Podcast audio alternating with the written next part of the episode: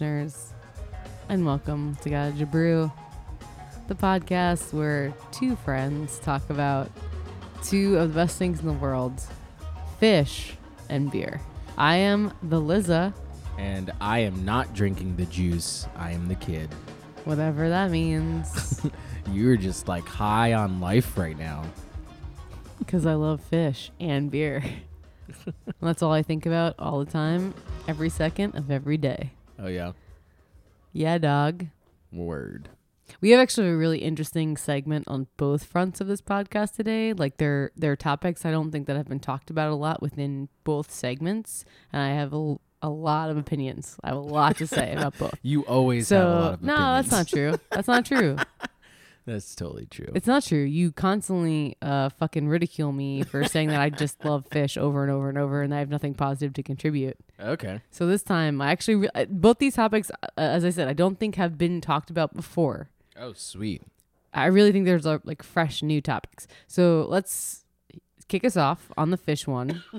I know this topic for you on your Facebook page uh, has got the most talked about hits. I don't even fucking know how Yeah, Facebook got a lot works. of attention. Yeah, but but so let's let's kick it off. What are we talking about for Phish today? well, um, let's talk about what needs to be talked about before we can talk about that, and that is the simulcast. How do you feel um, about the simulcast in general? Because I feel like we're new Phish fans, so we have a very specific uh, perspective, and then Sure. I'll talk about the other perspective, and we'll Sure, sure. So I'm still like riding the fucking electric fucking fumes of uh, New Year's, the New Year's run. Yeah, I listened to You didn't go to this. You didn't watch the simulcast in New Year's. You went to every show. That's untrue, sir. I watched it.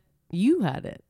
You had the simulcast of New Year's, and I watched it. Yo, we here. watched that the day after. I'm saying Correct. you were at every Correct. show. I was at every show. Yeah. I'm still riding high on those shows. Yeah. I listened to 1229, the Saturday show, which is hands down the best show of the run. Yeah, yeah. Pretty much like four times a day. Yeah. Um, but yes, the topic today is simulcasts. First of all, out the gate, I understand kind of what you want to talk about today, but I think that we are very lucky in that I don't know of any other band in the world that like records their concerts and offers their fans at home who can't make it to the shows access to the shows. I think that's Sound pretty Machine. cool. Well, Anyway, I I think edit um, and post. I think I think it is incredibly gracious and amazing, and it's something uh, fantastic, and it's a part of technology today that I embrace because when I know I can't be at a Phish show, I have the opportunity still to watch it in real time and experience it for it happening in the moment. That being said, it will never replicate uh, what it's like to be there. And Right. the reason is because of the topic that we're trying to get into today, which is cameras, how the simulcast is filmed. Can you stop? Camera stop, pause. angles, You're going like what? you're diving into the deep end here. Oh, yeah, and okay. like we're like trying to just like more have a general conversation about, About it. simulcasts in general? Yes. Okay, So let's start back at the beginning. sure. I think it's great that Phish simulcast shows. You think it's great that we have the opportunity to watch the simulcast? Sure, dude, my heart would break if I was a Phish fan and I knew I couldn't see the show. Right. So I mean that's generally most of like the older Phish fans like perspective on it. Because they didn't have access to simulcasts didn't when they were early. Yeah, when Yeah. they exactly the internet didn't exist. So yeah, I was gonna guys. say it's like it's like someone in our you know our generation being like, oh, like you you guys grew up with a computer in your house. Like at one point, a computer was like a nice thing. At one point, like color TV was a nice thing. It was like Yeah, what rich I- people had. you yeah, know? I experienced So- all of those technological waves for yeah, sure. Yeah, but compared to that shit, this is like fucking magic. like science hasn't been able to figure it out yet, so people that don't know it's science think it's magic. sure. Like that's where we're at right now with certain uh like age group fans. Like especially like the older fans that are from Deadhead era. Like could you imagine if simulcast existed during the Dead? They'd be huge. Like I think their fan base do you would think be they'd the have largest more? band Fa- yeah. ever. So you think they would have more fans than they do now? if the internet existed during the Dead, I think Yeah. they'd be fucking everywhere. Hmm. See, that's an interesting point because I feel like the opposite is true. I feel like so many of my friends who are older Phish fans love them because of like all of the work they had to put into following them. Like a lot of my older Phish fans, you know, everybody talks about like the tape trade and like what you used to have to do to get access to this music Yeah, the live recordings. pre-internet. Yeah. Yeah, I actually grew up uh, in high school with this kid who was like that with Zeppelin. Yeah. and he would go around trying to collect all these live recordings of Zeppelin. So when I met, you know, some Phish heads who started doing that, and you know, J3PO was telling us stories of you know trading tapes and stuff. It's just like I get it. I was just never into music that way. Sure, me neither. Like I didn't collect shit. Like this kid had fucking just blue Tupperware bins that you would get at like Home Depot, just full of fucking CDs, and the CDs were just every single live recording he could get of Led Zeppelin that he could find. Yeah, that's pretty cool. And again, this is the closest, obviously, and the most. I think now that I listen to the music, like I do collect it as well, but I don't think Is that Phish or just access- anyone? just Phish. I don't really collect music, live Sure. music of anybody. Sure, sure. Um, I don't think Having the access has changed Yeah. those people, though. I think those people have always been the same type of people. So, collectors. We're talking about collectors. It's like the pin, the pin people. Like you know, everybody collects shit. Phish shows it's just very specific. Poster kids, like there's all of them. Like there, there's a collection for each person who wants to subscribe. And some people, it's like just the shows. The shows are just enough subscription enough that they apply to, so they try to just subscribe to all of them. And I think the simulcast makes that more accessible and still makes that cool. Although, let's call it what it is if we're really going to call it what it is. And you have to pay, and it's $24 for that simulcast. I think that's steep. who cares? I think that's steep to still even be in the moment. I think what a lot of Phish fans do, and people just don't talk about it, is they just know people who like stream it. stre- stream the stream. Yeah.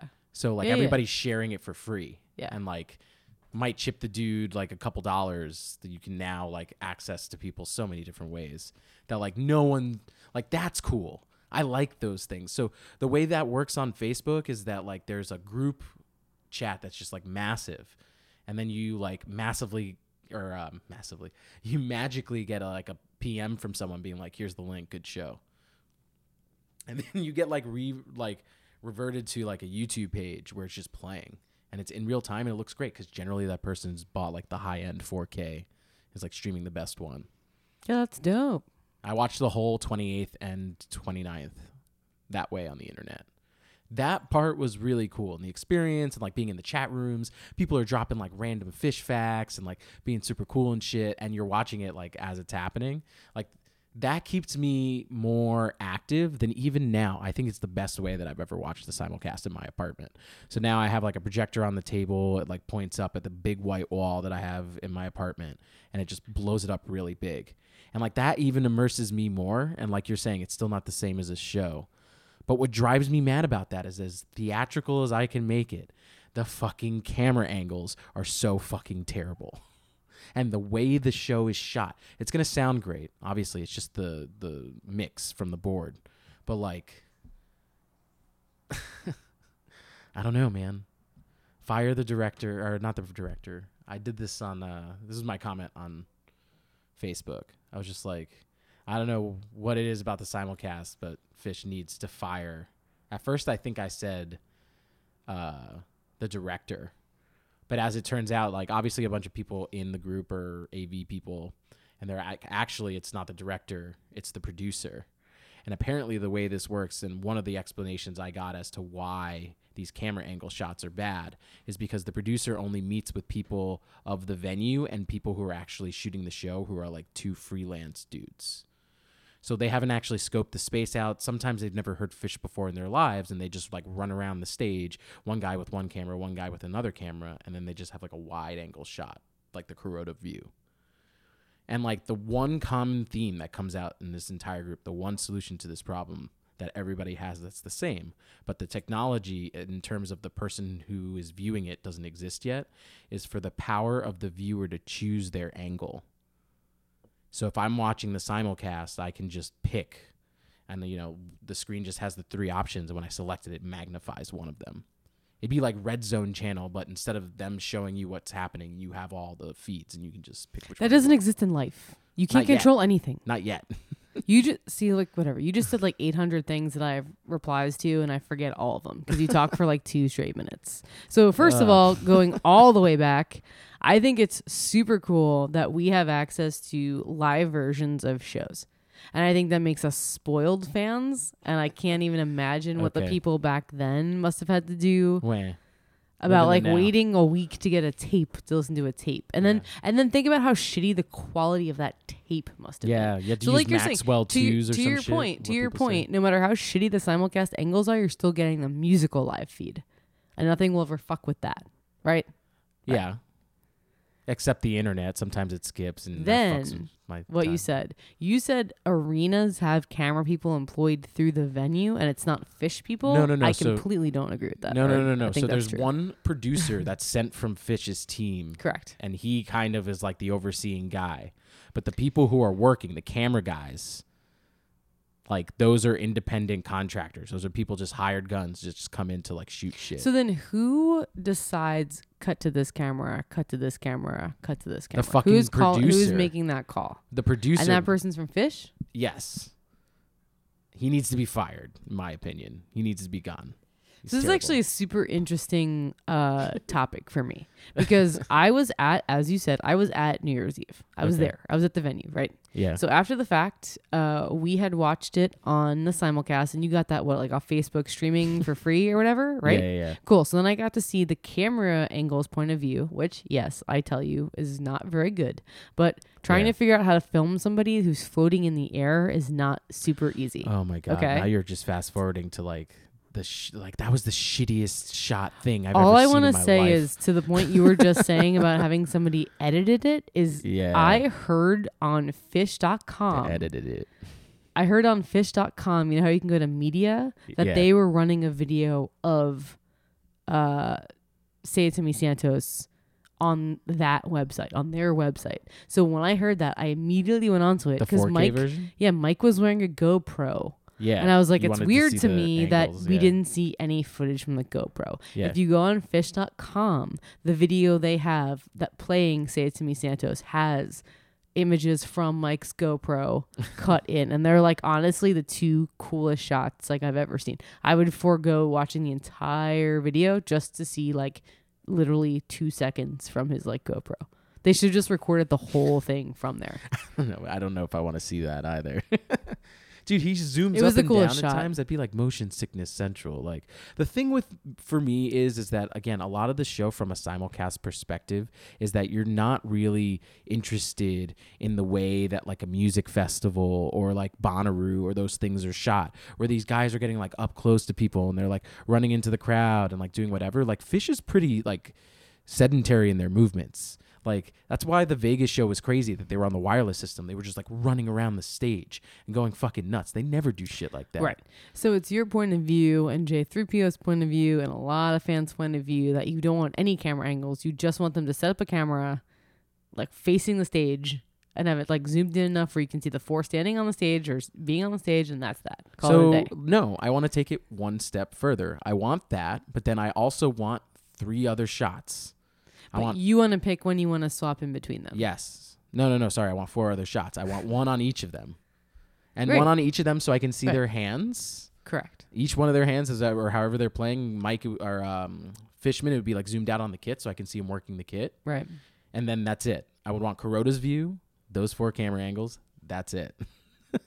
and then I get to That's choose. like pretty much what they do. They just pick the worst No times to switch between the cameras. Dude, you just mentioned fucking New Year's and how they were on the front of the stage underneath the fucking dancers, Either shooting up people's their like fucking crotches. crotches. Yeah, yeah, It was like crotch It was shots. terribly shot, man. Like but the I don't best, feel in the, wrong best, saying the best camera angle was the one just staring at the stage because 'cause you like could see when you see all the people on the wires together with the lights, with the smoke, with the coloring, it looked cool. So don't we agree? One hundred percent. I'm not saying I like the way that they cut and shoot camera angles. I think Fired. it's horrible. You're Most fired. of the time, it's horrible. You're fired. Yeah, most of the time it's horrible. I'm just saying I think that they think it's special getting that close or getting seeing you know them play a certain part. Like that's what you can't see if you're in the audience. I just think it's very obvious that the people running the cameras don't know Phish. So they're just like I would they're, agree. they're just shooting the I concert shots the same way they would shoot any concert shot. yeah, I lot would. Of the I would agree. like- and it's dumb because they're actually just running around equipment. So because they're so like solid in their movements, like Trey really just turns to his like steps up to his pedal board or turns to his rack. no, man. Trey like jumps around. He jumps up and down in smiles. space. You want to see what's going on up in there. The in that only guy's time- mind. Unless he's like super into it and running around, like only time he's like leaning over is to talk to members of the band. No, sometimes he's dancing. Sometimes he's on a trampoline. But still on Sometimes his he's rug. using a he never leaves his octagon rug. Like he's always like right there. It's his Trey's interesting. He's interesting to watch. he is. He's very interesting to watch. And Page can't move. He's fucking stuck. Pa- yeah, Page and Fisher lockdown. Yeah. I mean, unless Page uses his guitar. And how often does Mike move from his spot? Again, you're you're trying to say that they're more Sometimes. animated than they are, and I think you're coming off of seeing them in Vegas, where they again ran around the stage, both of them. So what what would you propose is the answer to this quandary? To the, To the shitty the shitty shots. Here's what I'm saying. Yeah, if, wh- if- what if would you're you telling use to me solve it? if the if you're telling me that the people producing it are going in and working with blind people every single time, they should just like survey like their fans and like obviously just like see who's listening to the simulcast through their metrics and be like, what ang like I don't know. First of all, if I could do it right, I'd just pick my own fucking angles, but that's not a thing. That has But- nothing to do with like what they can do to make it better for you. I feel like they can That's- figure you're talking about out. different There's obviously like everywhere they go, they always do the Kuroda shot. So if they're always doing the Kuroda shot, like that's universal across all the venues. It doesn't matter. They've decided that's the shot we're always gonna have. Pick. You have what three camera guys and or two in total, maybe. a couple dude. I think there's like four or five. There's somebody that always stands behind the stage, somebody in front where they block off the area, and there's usually someone on each side of the stage. That's four people. So that's four people. So plus here's the fall, long shot plus the light shot. here's That's what another should two. be done. They should all be fucking on feet. Like they don't have to be on rigs and shit, and they would just follow their assigned person.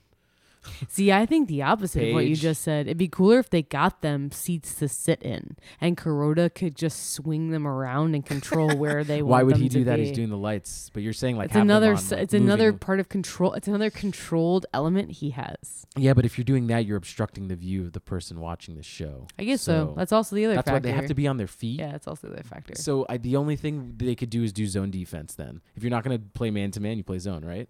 So each one of them covers Cover a one or specific two, section of the but stage. that's what they should be doing. But even so, the That producer, what they should be doing. the producer who's going to all these shows and watching all this happen, he should know the music now by this point. He should be at least a fucking Phish fan, right? Dude, the So- kid, the kid. Uh, I think that's something that we have to. everything we're talking about is happening live, so it's really hard. Like sports, again, I guess it's the same thing as sports. You can predict kind Here's of the, the saying. action that's happening, but it's happening you- live. It's hard to record something that's happening live. What shot do you want if we're coming out of like the like soft part of hood and like the lights are about to come back on, we're about to go to the part where like you could be good, good, good about hood. What camera angle would you pick? The wide angle, the big angle. of of the crowd? Yeah. I would pick Trey Vision or the crowd. You know what they picked during that part of fucking Harry Hood in the fucking simulcast? What? a fucking light. Again, I just don't think the people who are manning the cameras know the band, and I don't think the producer is like thinking about it from the viewer's perspective at all. Like I don't. Yeah. I mean, Maybe it's You might- harder. you might be right when you're conducting, but I- like I I, don't maybe know. I have a different perspective and I want different things. I Honestly, here, like- I also think like being from the tech world, like those guys who are holding the cameras on their shoulders have to take breaks, right? They Yeah. have to take breaks. So Zone defense still works in this scenario. no, it doesn't. How is it because not? say the guy that's over on Mike's side is, you know, taking his 10 second break, and all of a sudden you're in a part of a song where like Mike does a solo, and that guy's not available, so you can't cut to that guy. So you have to find another shot to cut to. I agree with J3PO, where I don't care what they do and what camera angles they use at what times. I just think when I think 90% of the footage I want to see is just that the stage and them on the stage and like if I was like on the floor watching Yeah, but show. you want to see it from as far back as Kuroda at least, so you could see the lights. The lights, Correct. Yeah, Correct. Because they're thematic. So that's the point. I think like, it's also really hard to shoot lights, dude. Like you say it like it's so easy. It's like taking a photograph when you're seeing like an amazing landscape and you're like, this is the most gorgeous thing I've ever seen. And then when you pull it up through your camera, it's like so flat and shitty. And you're like, I don't even want to take a picture of this. Like you're not gonna get the whole glow stick or any at any angle. So they have to be coming up with something else to film because they're not gonna get that for you. I don't know, man. So maybe what needs to be done, if you want to think about it from that perspective, is I would think about if you're going to charge $24 a person, and a lot of people are picking up the simulcast. I would love to see the overall sales for the simulcast. It's a lot. um, I bet it's a ton. you can invest a little more money in putting in more angles then. So the example in MSG is that in the 200 sections, there's an entire row at the front right before you get to the actual first row where there's just AV equipment. And those are like the wide angle shots for like the dudes on the television cameras with like the super zooms and shit. yeah. Put people in those seats. Use that technology that's in it's actually set up for that. But again, it would probably cost more money, but like I think how something's done is just as important as doing it. And I think when you watch especially this New Year's run of the simulcast, especially Madison Square Gardens, where Phish has played a ton of fucking times. Like there's no reason why the show has to be shot so fucking bad. This this New Year's setup was exactly the same as Big Boat with the umbrellas going up and down. It was exactly the same. Big I've Boat. never seen that via simulcast. So I would actually like to revisit Steam, this topic if you at watch- some other point, and we can talk about how they they Yeah. change them or it's the same. We should and shitty. also look at the Steam one, and that's a good one because they That's also pre did. my time. I've never even seen what it looks like. I've it- never so even seen a video. basically, they did. That's why a lot of people were criticizing. I know what they did. I've just never seen a video. Oh, it was great.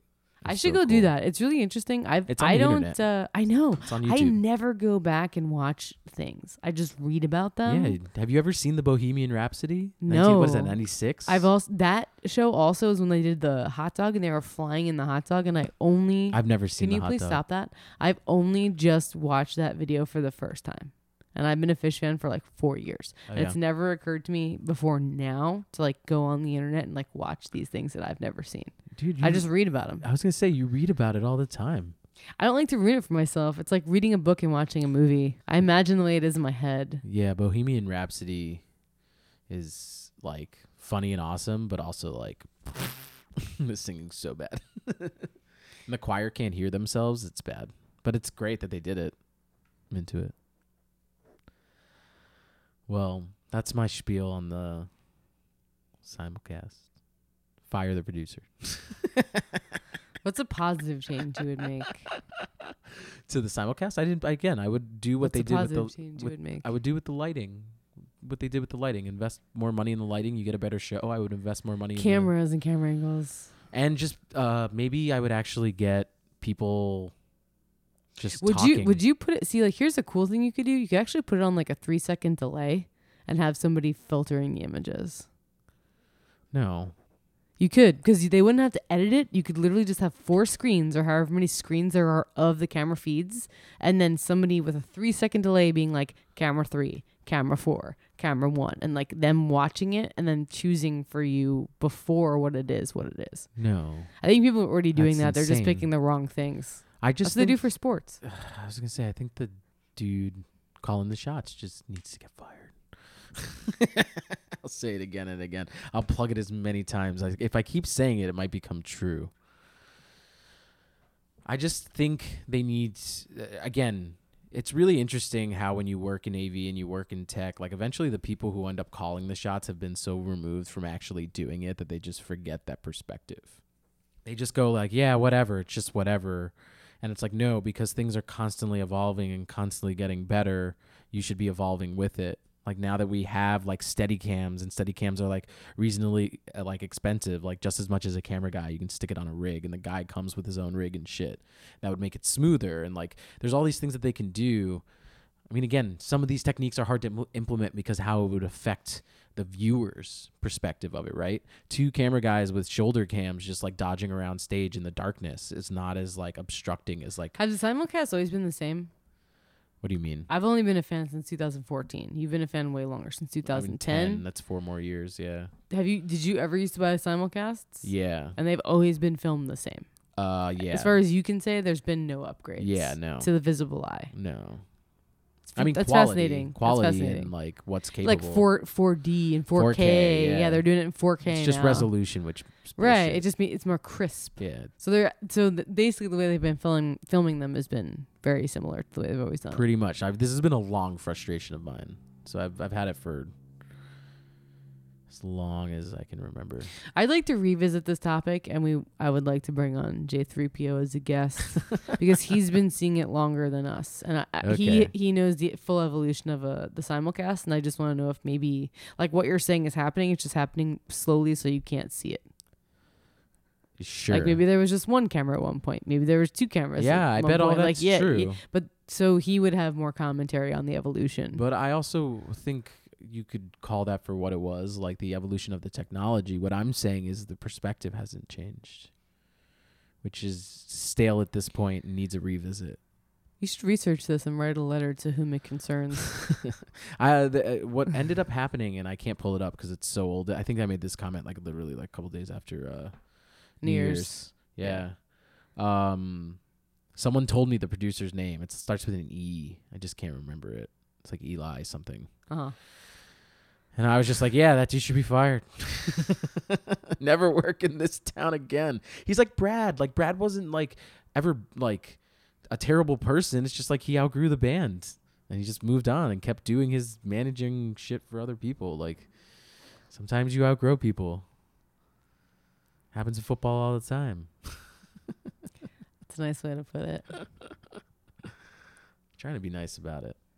You're not, because you're just saying the answer is to fire the producer. Or to just move him up. what advice? That's something. Give him some positive advice. Uh, you should be promoted to not calling the shots, but to deciding how it's distributed. So you get to like go to the corp, like you know, I don't know, whatever. I, I'm trying to think of a job up the chain that like is technically a promotion for doing your service for so long, but is also like get the fuck out of here so we can get someone in here who. Executive producer. Yeah, They don't sure. do shit. yeah, great.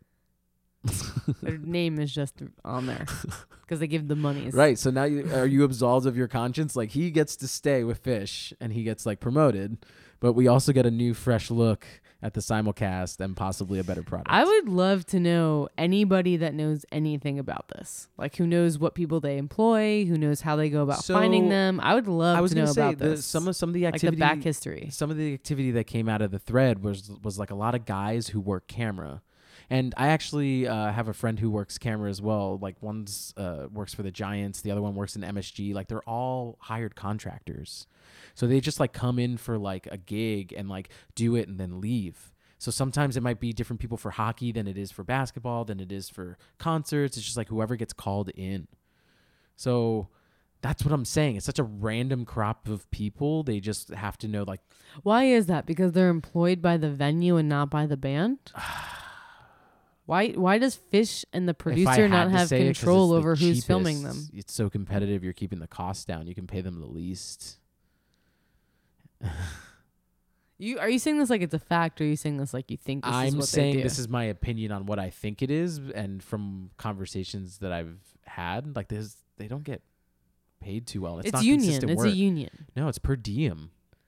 Everyone I've known it The people it that diem. operate the cameras have to be part of a union, correct? I would Yes. imagine if it Yes. was like When you need a TV. job done, you have to call somebody within the New York Film Union. Yeah, but that's like a movie. But like I'm saying, like this is TV, and then we're talking about like streaming. Like It's not even TV for yeah, it's hire. internet. I don't know. Let's let's let's grab someone who. Yeah, you know, let's. uh We need to works in that revisit this field. topic. This is a really interesting topic. This will be like part one. Let me Us go. asking questions and gonna say, yeah. inquiring and kind of opening, peeling the band, uh, peeling the banana down an- one little strip. This is our first over arc. Like we're gonna have this come back. Part one. revisit. Yeah, th- there'll be more parts of this because I just find this to be incredibly intriguing, and I don't think it's talked about at all. And I've not read anything about it. So I'm saying I read a lot of Okay. articles. I read a lot, and no one has ever talked about this or written an article about this. So I have no information. Yeah. Let me see. Let me reach out to the it. group and see if we can find a camera guy who will come on and talk about it. Sure, man. Be dope. Be cool. Sweet. right. Part one. Done. Phish simulcast. All right. Cool. What do you want to go out on? I picked the intro song. You picked the mi- the break song. All right. Uh, this 2001 from the same show made jam charts, which I don't really remember why, because it's only a nine minute version of uh 2001. But I love that song. Prior to it is the No Quarter Led Zeppelin, which is maybe Oh, the coolest yeah? thing I've ever Oh, seen so them let's do. do that. Maybe the coolest thing I've ever seen them Yeah, do. let's do that. You were talking titties about it. You're like titties, titties, titties. Thank you for joining us for this segment. We will see you after this short 15 minute break. Close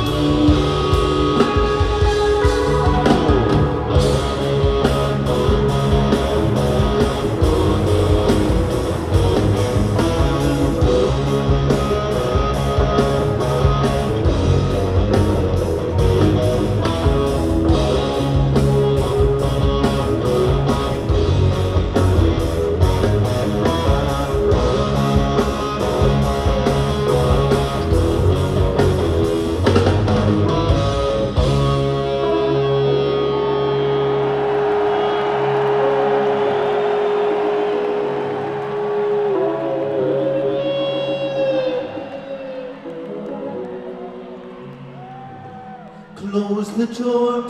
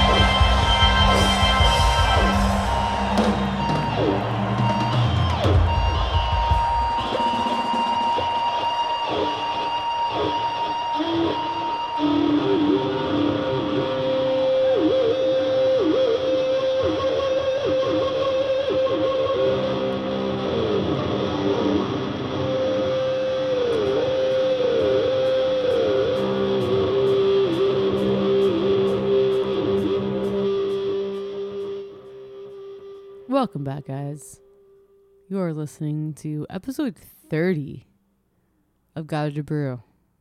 Damn. We, had got to 30, fast. episodes. That's pretty cool when you think about it. Damn. It's a lot. It's a long time. Dude, our podcast is middle aged. No? If That's you try to do one a week, What's middle aged? Pretty far. 30 is middle age. I still consider it. Is it middle aged? I do, I think a lot of older people are like telling us to fuck off. Yeah, Yeah. whatever. Who gives? No, right now Who I would expect. I think I'm gonna live to be hundred, so I would say fifties is my middle age. I think that's extremely optimistic. Oh yeah. Most people live to their 70 years old. Seven zero. Okay. I'll push thirty more years after that, Sounds great. and and I'll see Phish until they die. Same. Beer. Samesies. All right, you're promising a lot about this segment. No, so uh recently I've been doing a lot of reading. As in the last segment we were talking about, I do. I like like to read a lot of articles, and there is this uh sneaking trend kind of rising up out of nowhere. People are forecasting that 2019 is going to be the year of the non-alcoholic beer. What's that? Beer with no alcohol. What's that? A alcoholic free beer. so that's like seltzer. No. So that's like non alcoholic beer. A beer that is brewed to 0.5% ABV. So, hold on. So I think everyone's like jumping on this trend of like dry January. You've never even heard of this. You didn't hear this when I talked to you about this, but it's a No. very common thing in the industry. People decide after like the holidays, after Thanksgiving, after Christmas to go into January being sober. So they're they don't drink for a full month. They dry out. Oh yeah. That's like a big thing as part of our industry. Um, and I think before this, like months leading up to this, I had heard like mutterings of people who were talking about being a brewery that did just completely non-alcoholic beer, which that's what I'm most intrigued about. So you have these macros, right? You have Peroni, you have Heineken, you have uh, Michelob, you have all these people who are macro breweries that are diving into this field. So They're coming out with like 0.0 or like eh, non-alcoholic or like whatever non-alcoholic beer, right? Which will always be the case. People, giant macros have always done this, but I'm more intrigued with like these people, these like tiny little like craft breweries that have been doing this forever since you know like 2000, 2010, like people who are like all about like wanting to give you the craft experience, but not give the alcohol. All right, so I will say, so you sent me four articles uh, during the break to glaze Sure. over. To glaze over, um, and the one that caught my eye the fastest was uh, from Food and Wine. Um, the title is "Is 2019 the Year of Non-Alcoholic Beer?" And the reason I picked it is because there's a picture of Heineken on the top. of the Zero point zero. That's their new beer. And when you started talking about 0.0. non-alcoholic beer, and I started laughing, the one thing that I could think of is like this is huge in Europe. Like non-alcoholic beer is like It already is big in Europe. Yeah, but it's a they're, thing. they're- It's, like, totally We're thing. projecting that this year, 2019, is when a lot of people here are going to start jumping on that trend. That's Delio. fine. So here's what I will say about non-alcoholic beer. Again, like uh, growing up, I always knew there was like a non-alcoholic beer option, right? Like it still is. Like all the macros. Like there's O'Doul's, zero alcohol. There's Beck's NA. There's Erdinger. There are Clausthaler, Buckler. There's a ton of these huge macro breweries who have always made non-alcoholic beer. But recently I've been reading all these articles about these tiny little pocket craft breweries who have been on this trend for a very long time. I actually think it's super cool. and you want to know why I think that? Because I blind taste tested a non-alcoholic craft brewery from Connecticut recently and I thought the beer is really good. Albeit like thin and not carbonated, so they got to work on those two things. The beers were good. They tasted like normal beers to me. It was a stout and it was a pale ale. That's disgusting. No, I think that's super cool, man. I think it's cool to like include people. I think it's cool for especially people who you know struggle with alcohol, like substance abuse problems, to have a, a means to drink something that brings them joy. I just don't from like If you could have a beer that was no alcohol that still tasted like your favorite beer, why wouldn't you want to drink that? Uh, because I'd rather have the beer. Like the why? I don't know. That's like. Do you think when you tried the non-alcoholic beer, it tasted like beer, right? Yeah. And you didn't get any sense of like there's no alcohol in this. It wasn't so dry or like nothing. None. Like it just Zero. tasted like Nope. beer. Yep. It's like a lighter version of the styles that I like. Yes. Yeah. So when you're saying lighter, what do you mean? You keep saying like lighter and thinner. So what does thin, that mean? Thin, thin, thinner. But so expand that. What does that mean? thinner in body. They tasted like session versions of the styles that were presented to me. So I had something presented to me that was supposed to be a stout, and I was had something presented to me that was supposed to be an IPA actually, and it tasted like a just a grassy, pale, whatever. Fuck. So again, stylistically, it didn't really make hit my points, but I think uh, I didn't know that they were not alcoholic. Is all What's I'm the saying. difference I think that's amazing. between that and that soda machine I can get at Bed Bath and Beyond that lets me make soda any flavor that I want? I can't believe you just said that, dude. As a brewer, I can't believe you just said that. It's disgraceful, to be honest. Dude, that's I like saying I can so- make a whiskey sour that tastes like a whiskey sour, but there's no alcohol. Cool. So in it. clearly you're not taking this seriously, but I actually think it's a really cool thing that like breweries are out there offering non-alcoholic versions I, of like I don't. craft beer. Think about it this way. What's Uh, its purpose? Because if I want to fucking participate in dry January and I don't want to drink from January 1st to January 31st, I think it's pretty fucking cool that there are breweries and brands out there that want to like say that's okay and still provide me with something higher quality. I think there's got to be a reason, and maybe it's like Vegemite, you know, where you're from Australia and you get it and you just like it. I think there's got to be a culture there for it for me to understand it. I don't really think, again, other than people who like are sober and sober only or like again you're you're hitting a niche market where I think there's always going to be a market no matter what. So if you're just looking to see if there will be sales, I feel like the answer will maybe be yes, but like even so it's just like this is this to me is like Don't- someone haven't you- all right, all right. This, Haven't this, you ever been to a party or like a get together and like you didn't want to drink but you wanted to feel included? Yeah, I don't need to drink a beverage to feel included. I'm like with people, and I think that's part of the problem, actually. I think if that's your marketing angle, you're basically saying that in order to feel social and like part of the party, there are certain people who feel like outside the group because they're not drinking. And I think that's problematic about the industry in general. And I think that's just this general idea that you have to consume in order to be a part.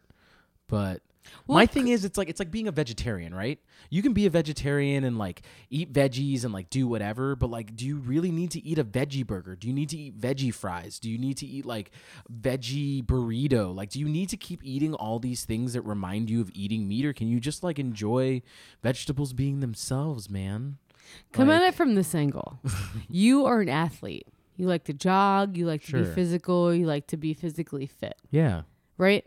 Sure. Alcohol is calories. It's wasted calories. Beers are wasted calories. Okay. Don't if you were into that, like super into fitness, still want to go out with your buddies at the end of the day and have something you can drink that tastes like beer that is still not making you feel guilty for consuming upwards of 220 calories in an IPA in a 12 ounce glass of IPA. I would- Don't you want something you can feel good about drinking and still feel like you're hanging out with your friends? I would argue that the person who drinks an IPA that's 220 calories isn't slugging like 12 of them. They're drinking like two or three of them and then maybe switching over to Budweiser.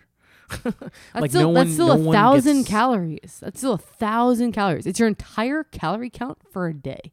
Well, it's half of your entire You don't. calorie count. You don't. day, you have, you can't see things from my point of view. Here's what I'm saying. If you're trying to say it's diet friendly, then great. Yeah, it like that's cool, but like I don't understand like why are you, my question to you at that point is either A like are you drinking this because you truly like the way it tastes or B are you drinking this because you need to drink this to feel like you're a part of the club? And if it's B, please talk to someone about Those two things don't have to be.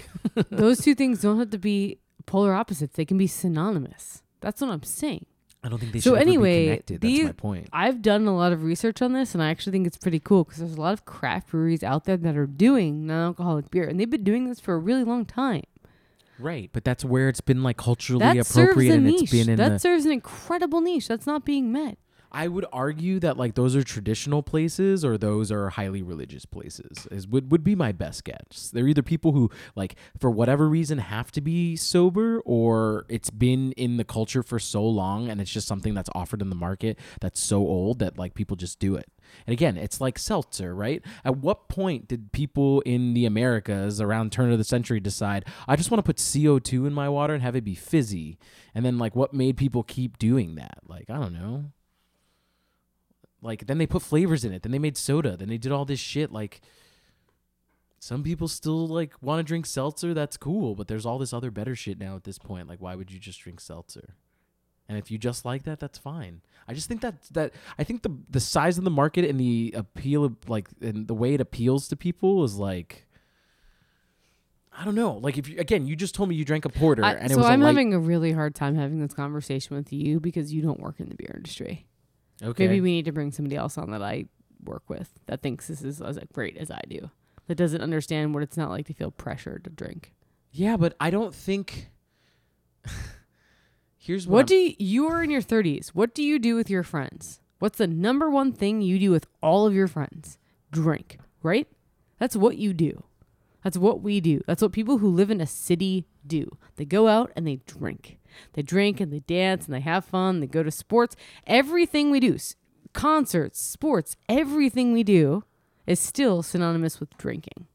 And I think it's very cool that there are breweries out there that are like, hey man, we understand there's this whole pocket of people that don't want to drink. People with non alcoholic preferences, and all they're getting at the end of their day is fucking fizzy ass water. Exactly what you were just saying. And they're like, hey, we actually want to create an entire line of beers like everybody else has access to with every other brewery they like.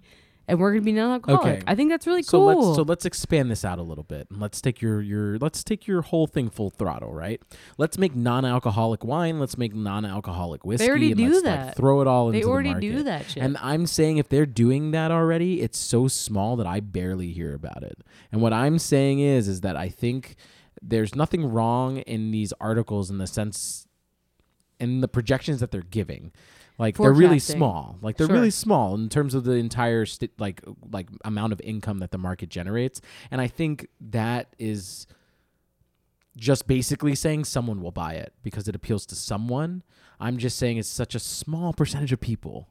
And i don't think again if you want if you want my brewer's standpoint on it i don't understand why i would go through all the effort of making beer where one of the outcomes which is the alcohol content is deciding the flavor profile of my beer. Why would i make you again what you said in the beginning a lighter more watered down version of it? Like it's now not what i'm trying to make it anymore It's not watered down. So let's go over the actual way. And I did want your opinion on this because you're a brewer. Let's go over the way that people make zero point five and under ABV. That is what is considered not something forget that's the chemical you add to it that Correct. makes it continue and eat Okay, so I am sugars. on. that's how you make brut ipas I'm on Well Brewing, Well Being Brewing Company's website, and these guys have been around for a mad long, like five years, based out of Missouri, and they literally tell you how they brew non-alcoholic beer.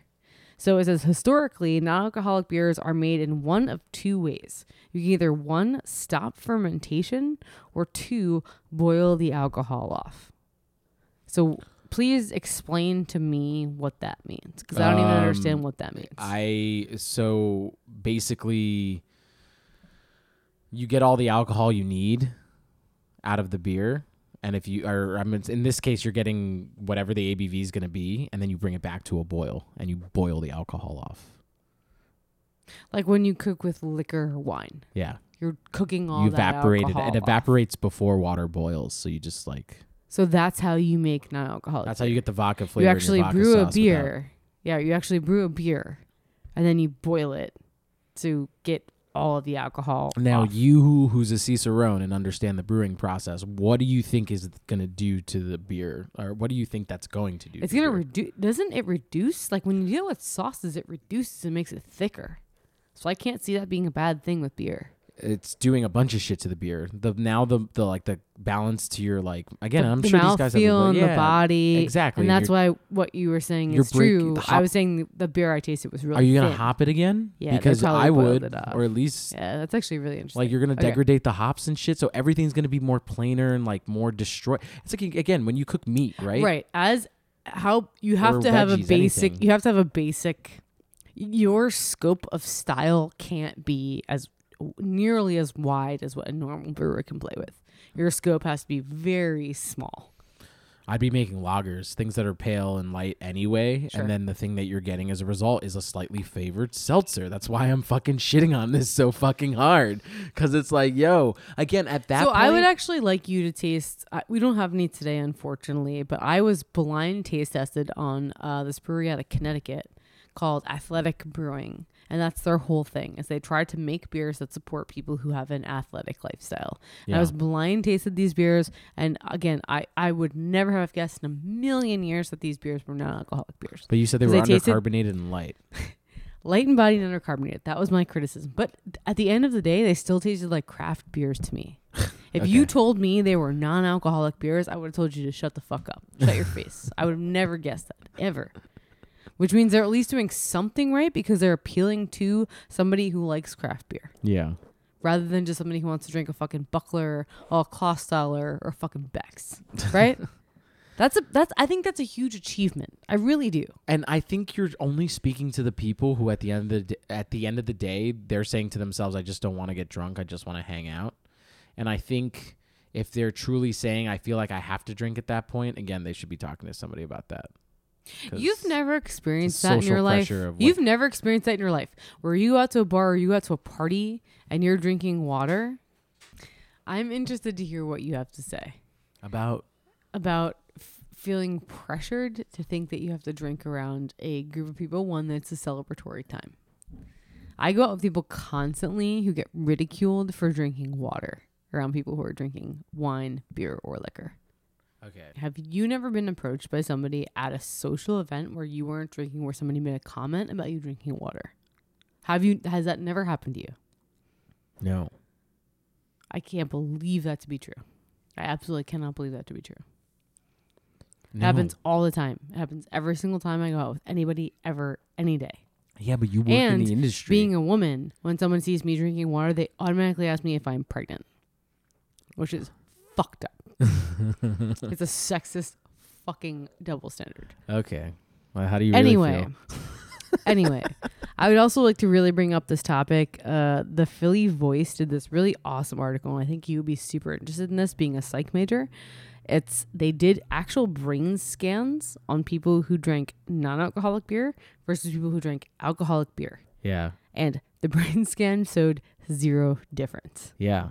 That's fucked which up. means That's not you a good don't get That's which not- means you don't get actual pleasure centers stimulated in your brain drinking alcoholic beverages as opposed to drinking non-alcoholic No, no, no, no, no. I think you're misinterpreting the data. I think what you really should be looking at is that that means that's confirmation to that person that they get the enjoyment out of the hanging out with people, not the drinking.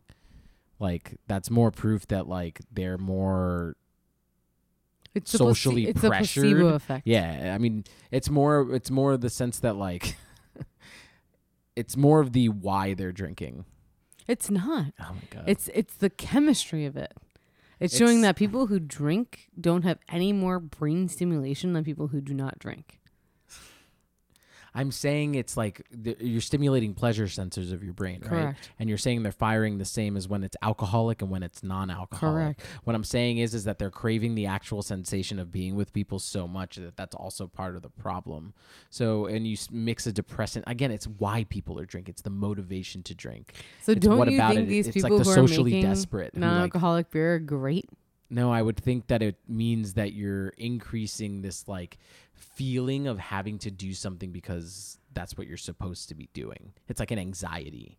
So again, it's it's the why you're doing something. I the think you're seeing everything classically from the glasses half full perspective. Sure. Would you ever brew a non-alcoholic beer? No, I'm never gonna waste the time of Why? spending an entire day making something Why? that's just gonna be non-alcoholic. What if I told you that promised you like 50 more people interested in what you had to do? Uh, I would not want to even risk taking a process that I know how to do and then reboiling it, which is deteriorating said process. And I guess I could add chemicals to it to make it ferment all the way out, but I don't know. So it's never something you would try If- to if- like all right, tinker so with. here- and no, I was gonna say here's here's how I'll say it from a home brewing perspective. If someone told me like, "Hey, I've always wanted to try your beers, but like I don't drink for X, Y, or Z reason. Like I don't have a freaking what's that thing that every a gallbladder or whatever, and it could hurt my stomach or like whatever. I can't drink. Make me a beer. I'd be like, yeah, sure, I'll do that for you. Like that, I find legitimate reason in. But someone's just like, request. If someone's just like, "Hey, like, sorry, I'm like totally not into beer. Can you just make me one anyway and like totally do it?" I'd be like, honestly, no, I don't want to do that for you. it doesn't like tickle your balls to know there's like this giant segment of the market that's not being serviced right now that you could potentially contribute I to. think That's a very large, a very large part of the pie. I just think if people again, it's like the same with with vegetarians. I feel like if I were ever to truly go vegetarian, I would want to like embrace the things that I'm eating. I wouldn't want to try to make them be things that I used Sub- to eat. substitutes. Right. Yeah. So you're saying if you don't want to drink, you should just drink water. Or just do something else. Like people make non-alcoholic cocktails, which are like concoctions of things, like different juice blends and like shit. Like there's a bunch of cool stuff to explore, a bunch of different teas and shit. Like there's so much stuff. You can make your own soda. Like again, I talked about it before. if I it like was- dared you to make a non-alcoholic beer, would you try it? I'd make you a soda. Yeah, yeah. I'd no, no. If I if I straight up thing. gave you the task to brew a non-alcoholic beer, and I would want to taste test it against other non-alcoholic beers. Now keep in mind, Peroni's making one, Heineken's making one, Pabst. Blue Ribbon's making one. hard pass, So you would No never interest. ever no interest. you wouldn't want to take part in this. zero interest. They can make it. I'm cool. Okay. Again, this is lost on me. I, I don't understand why. And again, I, I don't know if it's also my like it's like I don't know the perspective that I have. I don't. I more worry about why someone feels the need to drink something that looks and appears like beer, but it's not beer, to feel included. That's what worries me. That's life, dude. That's why people who um, are recovering alcoholics can't be around other people who drink. Understood. They it's they've it's, lost it's the all, control, but that doesn't mean they have to pretend to into do the it. social aspect of things. It's socialism. It's social Ah, aspect. man. Like you're inc- you're incredibly naive and silly for not recognizing and understanding the way the mind works with this. People want to feel socially included. The only reason why people drink is because they want their inhibitions lowered so they can be more social, Oh, more funny, more this, more that. And I'm telling you straight up, there's been a study, a, a, a brain scan study saying that there's nothing differentiating between non-alcoholic and alcoholic beer. I think that's incredible. I think if you can give somebody this service in their life to feel like they're a part of something Dude, when they're still co- like honoring what they want to do, I think that's the best thing in the world I think you need to revisit the study and look at what areas of the brain they were looking at and whether they were just looking at like pure pleasure or they were looking at the state of being drunk because I think those are two different things. And again, I think when you look at it as, as the state of being pleasure of having pleasure when you're talking about individuals consuming something or having to feel the need to consume something to fill that state of pleasure, I think the reason why they're filling that emotion is wrong. And I think that that needs to be talked about and those connections should never be made. That's my personal opinion. And what I'm saying is is that I don't think non-alcoholic beer is just targeting that market. I think they are targeting like you're saying women who are pregnant and like women who No, false. li- or like False. men who can't drink anymore because they're substance abusers or Cool. like I think that's a very specific market. So again, the need will be there and the drinks will go out. I just don't think I don't think saying that drinking is only a byproduct of being social and feeling pressured to be social is something healthy to be said. I think some people just drink for the taste of it, like that, like anybody can agree to. But I think when you take the extra step to saying, "I need to make a non-alcoholic version of this so that people can feel included," I think That's it's not so people can feel included. It's so people who don't want to drink alcohol can still experience all of the positive things that craft brewers are doing. So you're It's saying it's an inclusive thing. I think that's really cool. want someone to make them a product that's crafted to them, and you're saying that no, that's someone craft. That's craft right. beer. So you're saying craft beer should be able to be experienced by the person who even doesn't drink alcohol. Yeah. Because their That's options are limited to like literally three things. So I'm saying those people who are going out there and want to brew a non-alcoholic beer in the same traditions and ways that a craft brewer approaches it versus a macro brewer is super cool. Uh, and what I'm saying is, is that people who aren't drinking alcohol at all have plenty of other things that they can experiment and drink with, and it doesn't have to be things that simulate alcoholic beverages. That's all I'm saying.